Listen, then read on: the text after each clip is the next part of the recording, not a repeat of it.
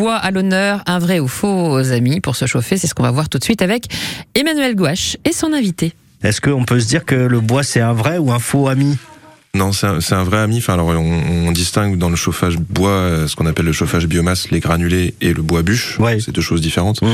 Au niveau du bois bûche, euh, tout ce qui va être fourneau et insert, etc. à bûche, effectivement, c'est le chauffage aujourd'hui qui est le moins cher. Si on prend le prix du chauffage au, en centimes par kilowattheure, hein, parce que c'est grâce à cet indice-là qu'on qu on mesure un peu et qu'on compare les prix des, des, des, systèmes de chauffage. Ouais.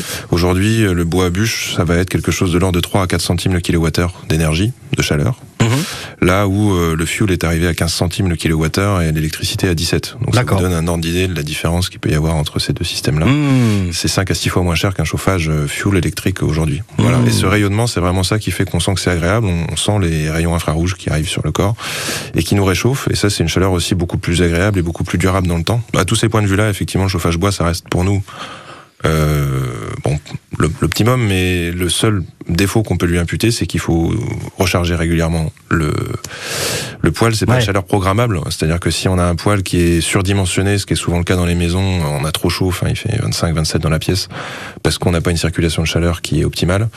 Donc ça, c'est un vrai souci, parce qu'on a des pics de chaleur, et puis ensuite, bah, la flambée, une fois qu'elle est partie, euh, effectivement, il faut recharger matin et soir.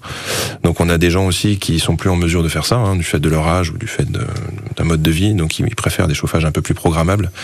Et ça, c'est ce que peut donner le chauffage à granulés. Voilà. Mmh. On a un thermostat, une température de consigne, et ça va tout seul, ça se recharge, ça, ça maintient la température dans la maison toute la journée. On- Quand on rentre le soir, on n'est pas obligé de, de recharger. Donc ça va aussi avec un suivi un peu plus important, bien sûr, du système de chauffage. Il faut, faut mettre la main à la pâte. Est-ce qu'il y a des moments où on peut euh, conseiller autre chose que le bois pour euh, X raisons? Oui, c'est des questions euh, bah, de, de, de présence de conduite cheminée. On est dans des, des fois dans des villes ou dans des situations où c'est compliqué de mettre un poêle à bois. Euh, un système de chauffage central qui est existant parce qu'on avait une chaudière au fioul, une chaudière au gaz ou ce genre de choses. Dans des grandes maisons type longère où la chaleur circule finalement assez mal, on peut pas se permettre d'avoir juste un foyer quelque part. Il faut que la chaleur puisse aller dans toute la maison.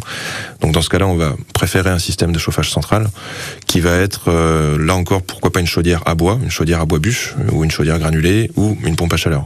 Mais aujourd'hui, euh, la chaudière fuel, de toute façon, depuis le 1er janvier 2022, peut plus être installée euh, neuve dans les maisons, donc c'est une énergie qu'on va Et là, et- lentement oublier. Et là, on peut, on peut avoir euh, des aides si on a euh, un chauffage euh, au fioul et qu'on souhaite le changer, puisque c'est obligatoire, on est obligé de changer sa, sa- ce, ce chauffage-là, ce mode de chauffage-là. Ça veut dire qu'on peut obtenir des aides pour passer à autre chose. Les, à la fois l'État et les fournisseurs d'énergie aujourd'hui donnent des aides qui sont cumulables et qui rendent aussi intéressant ce changement d'énergie. C'est-à-dire qu'on peut passer, ça, ça peut, suivant les revenus des particuliers, ça peut être de 25 à 50-60% du prix du, de l'appareil qui est pris en charge. Ce qui reste, ma foi, bien intéressant, c'est votre nature que vous pouvez bien sûr retrouver également sur francebleu.fr.